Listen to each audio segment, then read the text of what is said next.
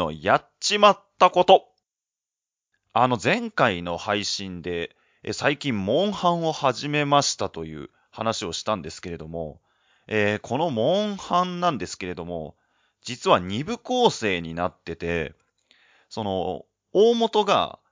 モンスターハンターワールドっていう、まあ一部みたいなところがあって、で、その拡張版というかな、その先のストーリーがあって、それが、モンスターハンターアイスボーンっていうやつなんですけれども、まあそれで、まあ前回話したそのダウンロードした時にね、俺はてっきりこの一部であるモンスターハンターワールド、そして2部のアイスボーン、これセットでダウンロードできてると思ってたら、これワールドしかね、入ってなかったんですよね。で、しかもこれなんで俺がやっちまったと思ったかっていうと、まあその、ゲームのタイトル画面あるじゃないですか。そこにはね、アイスボーンって書いてあるんですよ。で、じゃあこれはもうアイスボーンまで入ってるもんだと当然思ってたら、これ違うんだよね。ワールドまでしかなくって、アイスボーンをプレイするには、まあ大体5000円ぐらいかかりますと。まあ要は追加のストーリーとかそういうのを5000円でダウンロードして、まあ拡張してアイスボーンまで、えー遊べるという仕様になってるらしくて、これ5000円出すかどうしようかって今悩んでるんですけど、さっきネットで調べたらね、あの中古のゲームで買えば、まあその俺がダウンロードしたのはダウンロード版っていうやつよ。だけど、まあ昔からある要はパッケージ版っていうやつね。こうソフトを買ってきてゲーム機の中に組み込んで遊ぶやつ。で、で、それのパッケージ版の中に、まあ、ワールドとアイスボーン、一部と二部両方入ってるパッケージ版っていうのがあるんですけど、えーそれがですね、4000円ぐらいで買えるということが分かってしまったんですね。めちゃめちゃ安いじゃん、みたいな。まあその、モンスターハンターワールドの方が無料でダウンロードできるっていう話をしたんですけれども、まあ無料でダウンロードするには、えープレイステーションプラスっていうのを、まあ月額料金を払って、えーまあそこに入って、そうするとダウンロードできるんですけれども、まあそれが一番安いモードにしても、まあ2000円とか、それぐらいかかるんですけど、それに、プラスして、えーワールドを4000円、いや違う、5000円ぐらいかけてダウンロードしなきゃいけないと。だったら中古でよかったじゃん。みーは結構お金を使っちまったんだにゃん。えー前の配信でも言ったんですけど、俺はかなりケチ症な配信者ですので、この出費は痛いんだにゃん。えー、それでは、行きましょう。DJ 鈴研深夜の無駄話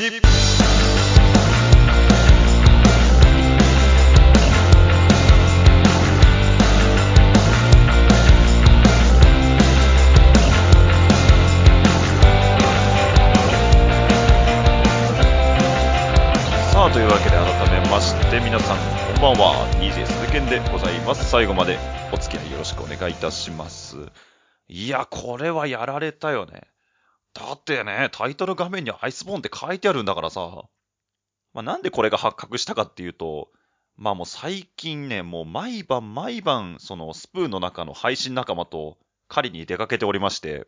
まあそれでストーリーもね、順調に進んでって、で、この間、その一通りかな？そのワールドの中での、まあ、最後のミッションをクリアしまして、で、まあ、エンディングというか、タイトルクレジットみたいなのが出て、まあ、これで一通り終わりですという感じで、よっしゃ、じゃあこれでついに俺は第2部であるアイスボーンに突入かと思ってたら、あの、急にですね、プレイステーションストアの画面に飛ばされまして、えーアイスボーンを5000円近く払って買ってくださいみたいな、えーそんな画面が出まして、いや、俺買ってるはずだぞみたいな。あれおかしいな、アイスボーンって書いてあるんだけどなと思ったらね、急にね、タイトル画面がワールドしか書いてないものに変わりまして、アイスボーンは買わなきゃいけないということが発覚したんですよ。まあ、これどうしようかなとね、思いまして。まあ今こんなにね、モンハンにハマってるんですけど、割と悪性というか、急にね、スイッチが切れて、あの、興味がね、なくなるっていうことが割とあるんですよ、僕は。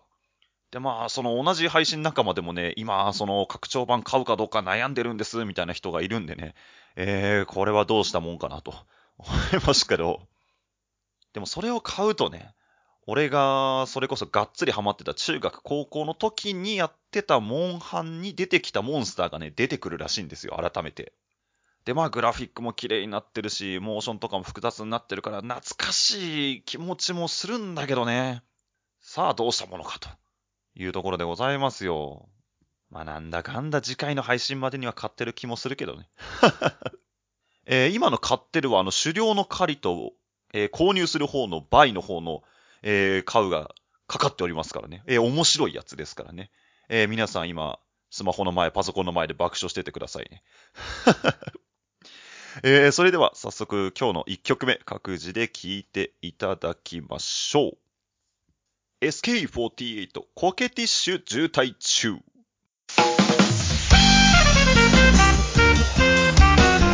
DJ 鈴研深夜の無駄話。あれ、これなんや？何のゲームや？うーんと、サニーサイドレディオ。全然覚えてへんな。なんやろ。ま、いっか、起動してみよう。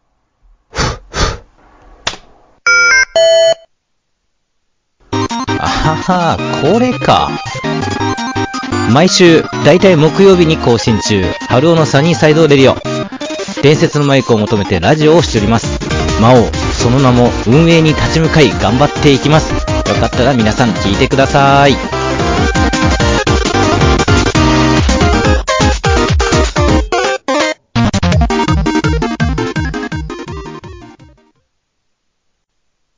秘境と言われる陰キャ帝国の中でもさらに奥地の引きこもりという森で幼少期を過ごし、その後、コミュ障で最終的にコミュ障大臣を歴任、ところが何を思ったのか突如陽キャの光を夢見て、アングラ海溝をくぐり抜け、このスプーン界に浮上。大体2日に1回基本5分以内の短尺雑談キャストを上げている変態。それが、ドムハズです。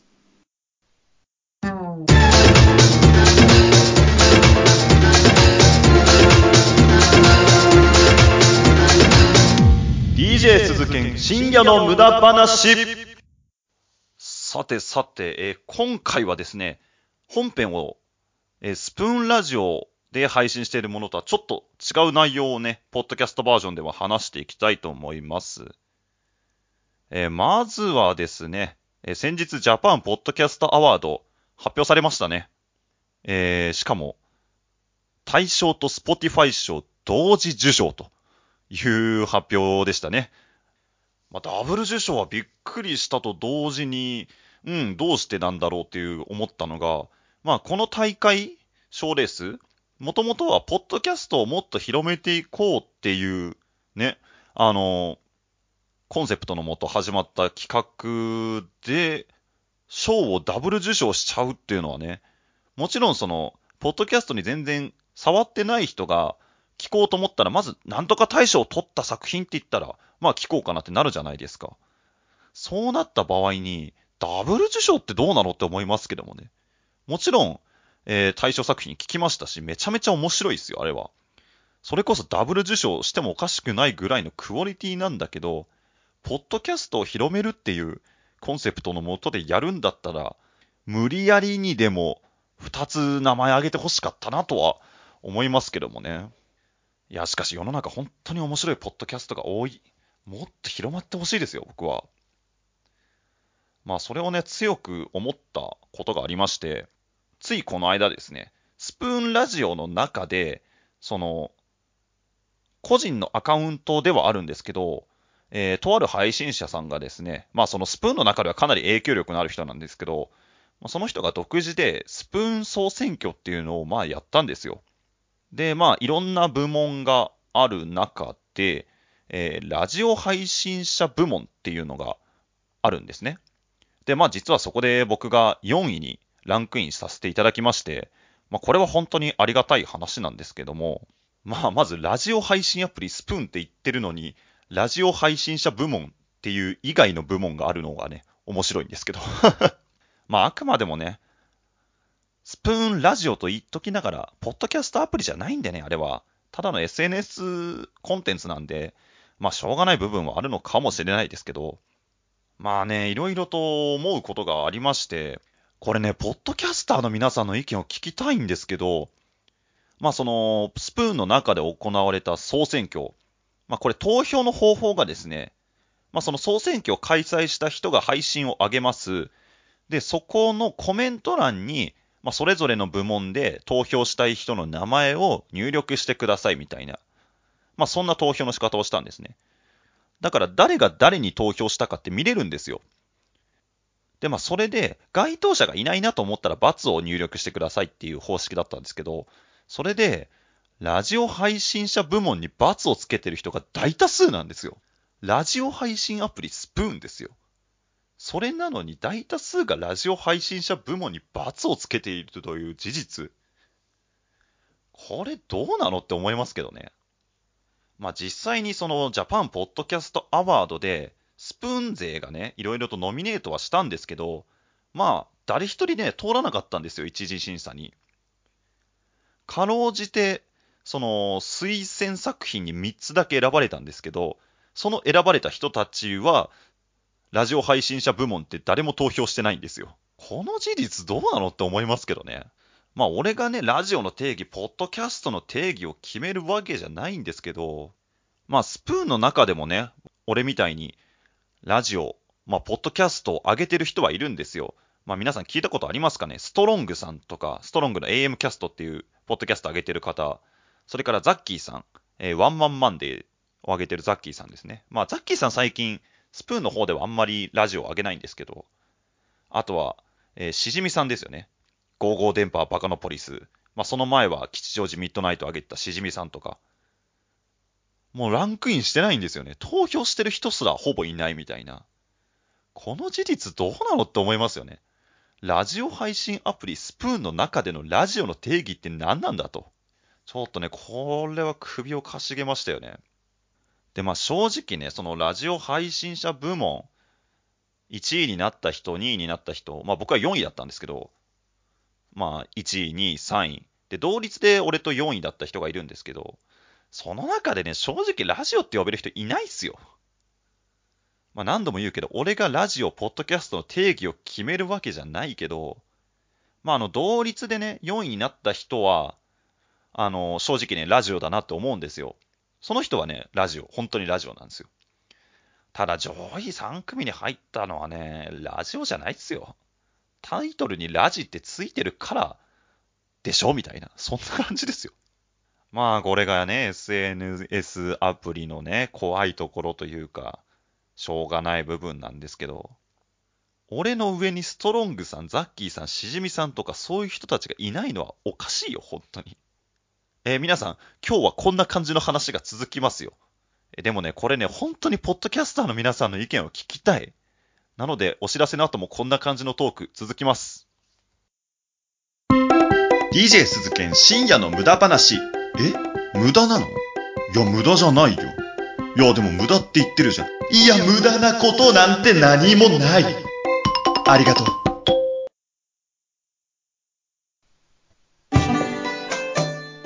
キャスト、アルパカとみんなもおしゃべりでは、お便りを大募集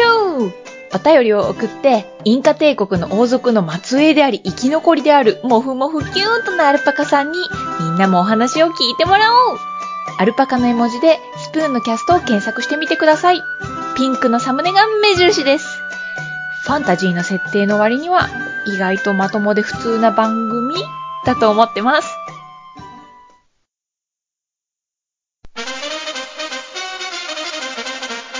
毎週日曜夜7時から上げております10分落語の CM で20秒いただいたんですけども20秒って短くないですか？だってスーパージョッキーの生着替えだって60秒ですよ。欅坂の個別握手会が7秒だとして3枚分？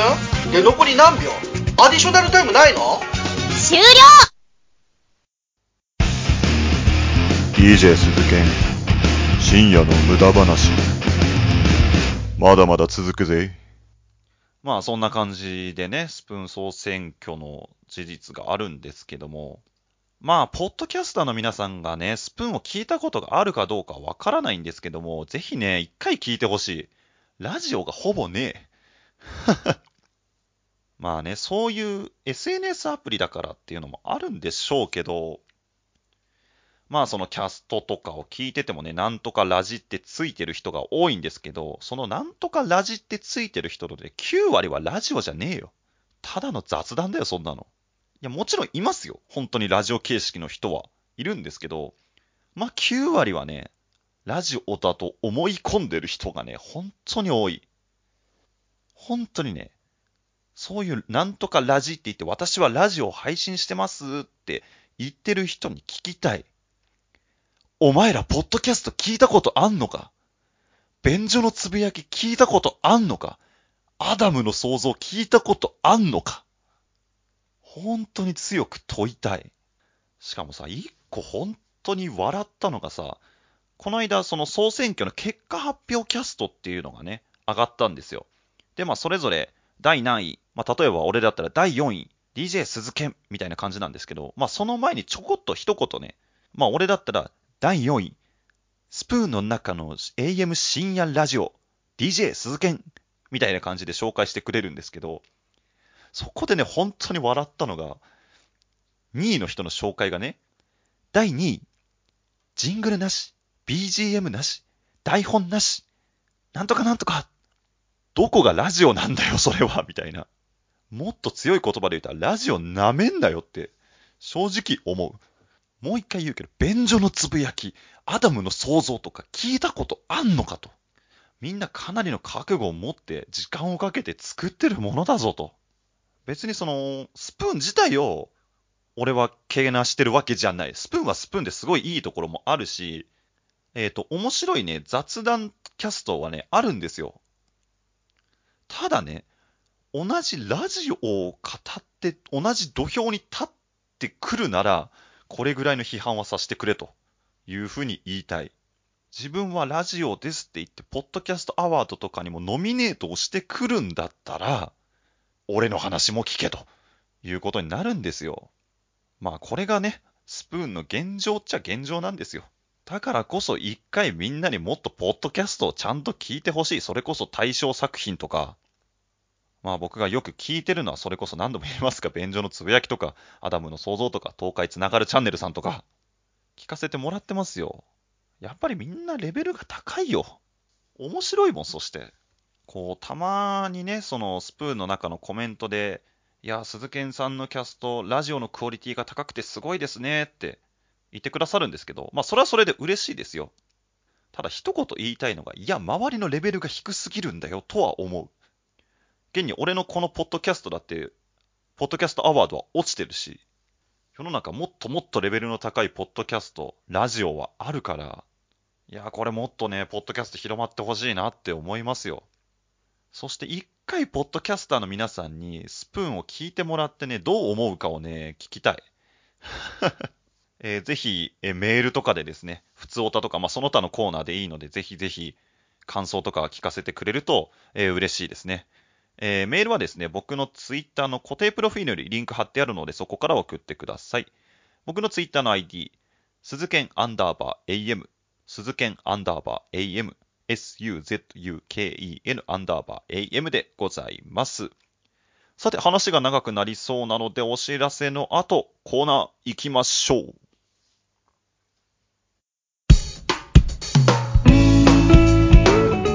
Now playing DJ Suzukin Midnight Wasteful Talk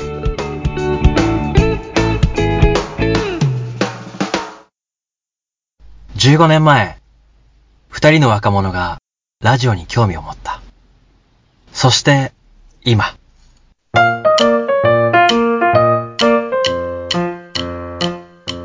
はようございます。こんにちは、こんばんは。どうも、アンドリューです。ポンコツ丸でございます。日常で起きた出来事や気になったことに疑問を持ったアンドリューと、それを温かくも厳しく聞いてくれるポンコツ丸の泣きなし、笑いありな家計を楽しめるラジオ。スプーン、ポンコツ丸のアカウントで配信中。いやいや、ポンさん。何ですか、アンドリューさん。スプーンって知ってます？それの CM だよ。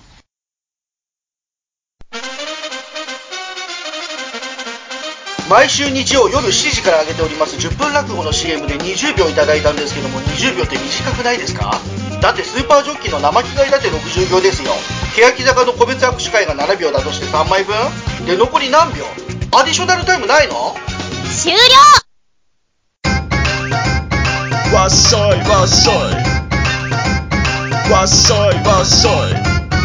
はっはっはっは夜ラジオ風トークバラエティ DJ 鈴木深夜の無駄話。あー、すっごい楽しい。みんなで参加しよう、ボイス大喜利。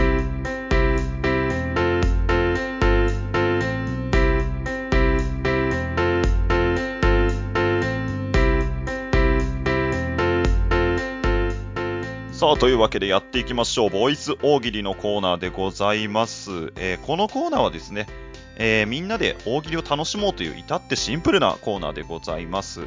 えースプーンラジオで聞いてくださってる皆さんは、えートーク機能を使って、えー皆さんの声で収録してもらったり、えーその他プラットフォームで聞いてる方は、えーメールやリプライなどで回答してもらって大喜利を楽しんでいくコーナーでございます。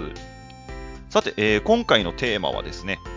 桃太郎に関するフェイクニュースを流してくださいというお題でございます。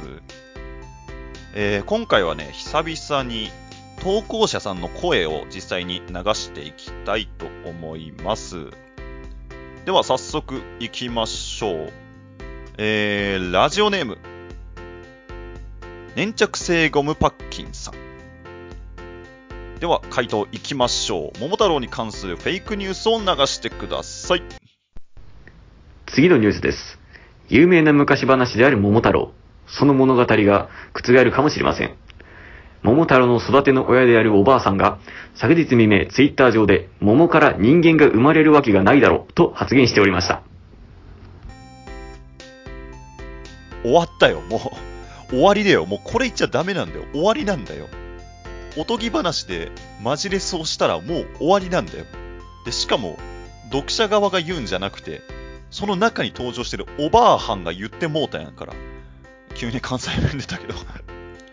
それを言ったらね、終わりなんだよ。そこ触れちゃいけないって、これ暗黙のルールなんですよ。ファンザとかの動画でね、素人者とか言っときながら、実際あの人たち素人じゃないですから。それはお約束でしょそれと同じなんですよ。触れちゃいけないんだよ。ありがとうございます。それでは続いていきましょう。ラジオネーム、あずまやさんでございます。えー、いきましょう。お題、桃太郎に関するフェイクニュースを流してください。引き続き、桃に関するニュースをお伝えします。誰もが知っている昔話、桃太郎。これが実話であることが分かりました。昨日、山梨県の化石発掘プロジェクトチームが、直径1メートルほどある桃と、頭部に角のある鬼の化石を発掘したと発表しました。あの いろいろ突っ込みたいんだよ。まず、桃関連のニュースで桃太郎が来るのかっていう話なんだよね。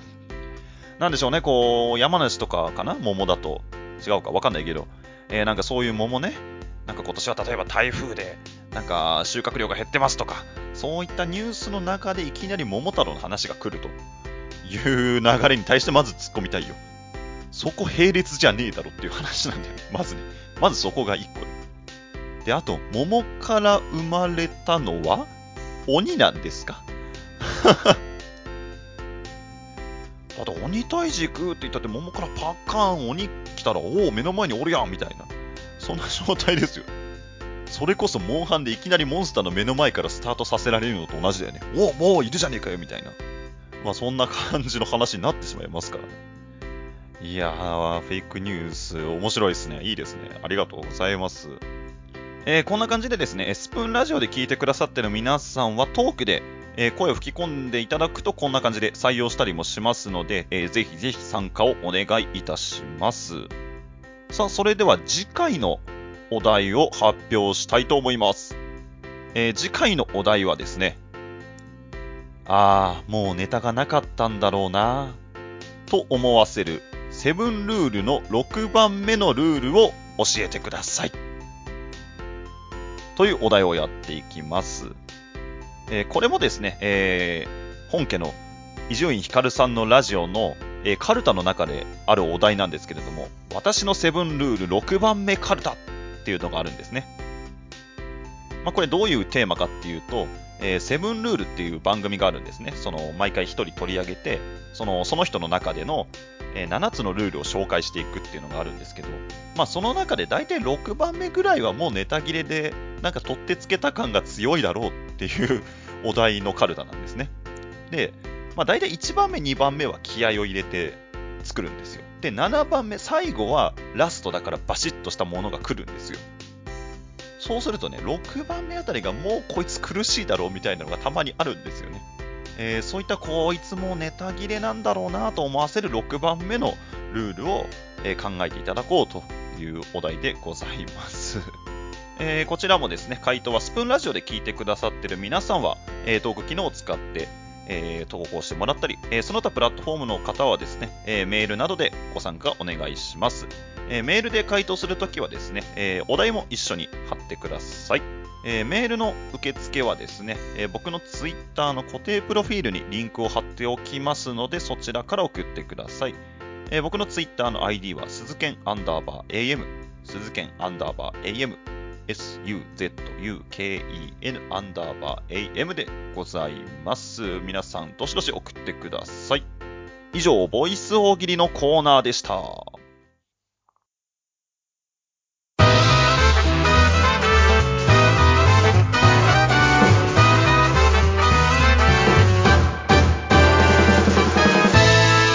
DJ 鈴剣深夜の無駄話。失礼します。ラジオの形をした架空のカフェ、カフェ明星です。この番組では皆様からのお便りをお待ちしております。宛先はモブラジオ、もしくはカフェ明星のツイッターから、どんなお悩みも明るい店長がフレンチプレス毎週だいたい木曜日にアップです。では、お邪魔しました。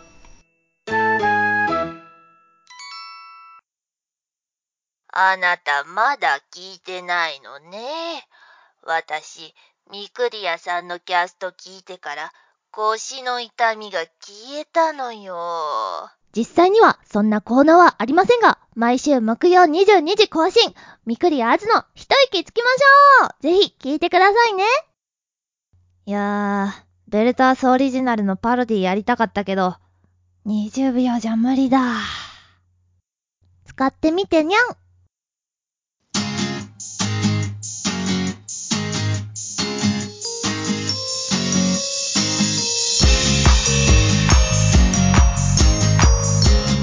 DJ 鈴剣深夜の無駄話。さてさてさて、今日はですね、ちょっといろいろ喋りすぎたせいで、鈴本勲さんのコーナーは、えーお休みでございます。それこそ勝つだ勝つだよね。時間内に収めなさいよ。えー、まあ、そんな感じでございますけれども。まあね、ポッドキャストの定義、ラジオの定義、キャスト雑談の定義っていうのはね、難しいし、僕もなんか、感覚でしかね、あのー説明はできないんだけれども、まあ僕は、ね、ポッドキャストとして、えー頑張っていきますよ。このままじゃ終われないよ。えーなんでこんなことをつらつらと言ってきたかというと、俺はラジオが大好きなんだ。めちゃくちゃラジオが好きなんだ。だからこんなにも熱が入ってしまうんだ、私は。えーそんなラジオ大好き人間のポッドキャスト、これからも聞いていただけると非常にありがたいです。さてさて、えーこの番組はですね、えー皆様からのお便りお待ちしております。えー、普通おた番組の感想などぜひぜひ送ってください。えーメールはですね、僕のツイッターの固定プロフィールに、えーリンク貼ってありますのでそちらから送ってください。え僕のツイッターの ID は、鈴剣アンダーバー AM、suzuken アンダーバー AM でございます。ちょっとね、メールフォームが乱立してるんですけれども、あのーちゃんと表記してありますので、えー無駄話のメールはこことか、アブノーマルナイトのメールはここみたいな感じで書いてありますので、えー皆さんぜひぜひ送ってください。えー本名、メールアドレス、住所の記載などはいりませんので、えーもう気軽に送ってください。よろしくお願いいたします。また、合わせてネタコーナーへの投稿もお待ちしております。こちらもどしどし送ってください。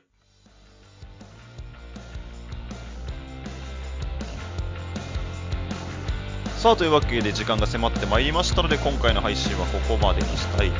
思います。ここまでのお相手は DJ 鈴剣でございました。それではまた次回お会いしましょう。アディオス